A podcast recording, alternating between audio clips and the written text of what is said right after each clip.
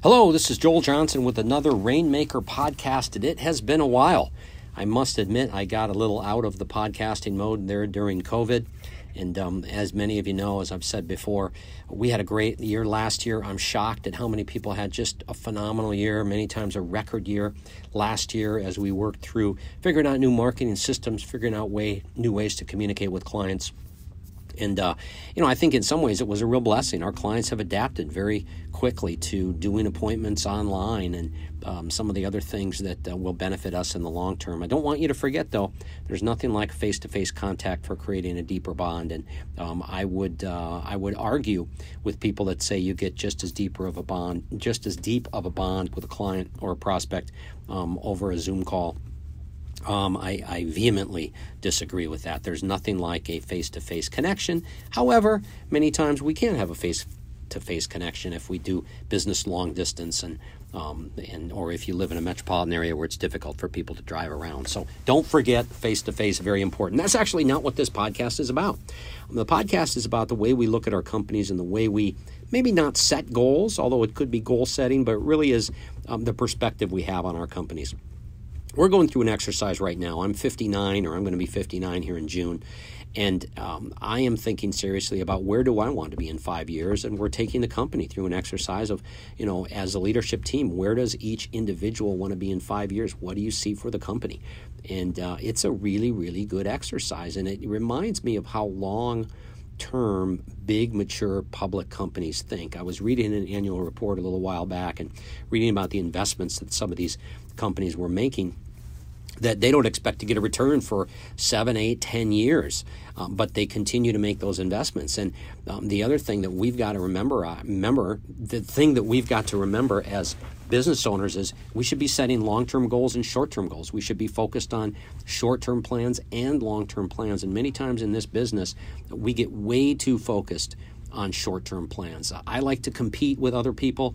Most of you like to compete. Some people that say they don't care uh, about the competition um, aren't really being genuine.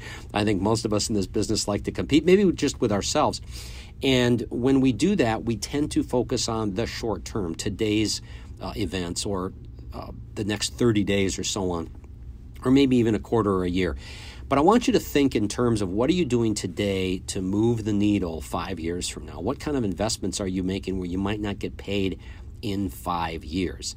Yes, public companies feel the pressure of meeting quarterly goals for shareholders. Uh, a board of directors of a public company expects that CEO and that team to deliver.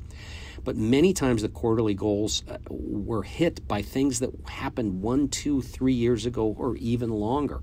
Think about the COVID vaccine. Think about how these companies were able to respond so quickly to create a vaccine.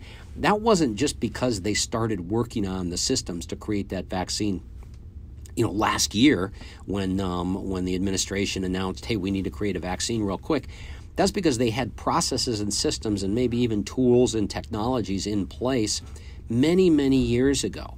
And just speaking of the pharmaceutical industry, forget about the vaccine for a minute. Drugs that come to market many times were created 10 years ago, and they've gone through this process of testing and refinement and getting it right. And so, what does that look like in your business? What are you doing today? To make sure that five and 10 years from now, your company is five and 10 times the company it is today. And I think as a CEO, more than anyone in the company, you need to be thinking long term you know, your managers can think short term. They can think quarterly goals. They can think monthly goals. They can be looking at, hey, are we ahead or behind on our annualized goal based on where we're at right now? Let's say it's at the end of May. But you need to be thinking long term. One of the biggest things I noticed when I went from um, just selling as a stockbroker um, to becoming an insurance agent to being asked to be on a task force um, for a major insurance company and flying out to the home office and being with a group of other agents is how long term these companies think. I mean, they think really, really long term five years, 10 years, 20 years out. So, what, again, what does that look like? For your business. Um, what are you doing for R&D right now to either develop new ways of doing business or maybe even new products, getting involved in new products? Is it okay? Are you healthy enough financially to lose money on something, to experiment on something, to not get paid today? Many times the biggest paydays we're getting today, again, are th- are because of things that we did three years ago or five years ago, not because of things we did in the last 90 days. So I'm asking you to think about the balance. Can you strike a balance? Between two things. Between number one, yes, keeping the momentum up on the short term, making sure your team is rewarded for short term goals because short term goals they create a lot more energy. If we get everybody to think too long term, it's too far out there. It's it doesn't create activity today. But that long term health of your business is based on your long term thinking. What do you want to be doing 10 years from now, 20 years from now? As I look out five years, what do I want to be doing?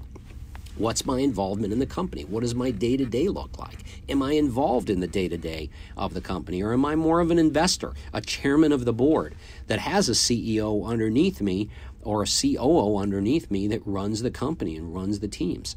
So, just a little food for thought there. I want you to focus on long term and short term.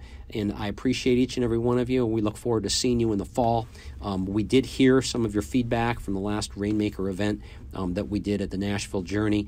Um, most of it was, you know, you missed the old way of doing things. So we are making some adjustments. I'm working with Cody Foster on that today or not today, but but right now, making some adjustments to get back to uh, more the old way of doing things. So have faith, keep the faith. Um, make sure you stay engaged, you guys. Stay engaged with each other. Stay engaged with the Rainmaker Group. You know, a lot of you have three times, five times, ten times your business just in the last six years. Don't take your eye off the ball.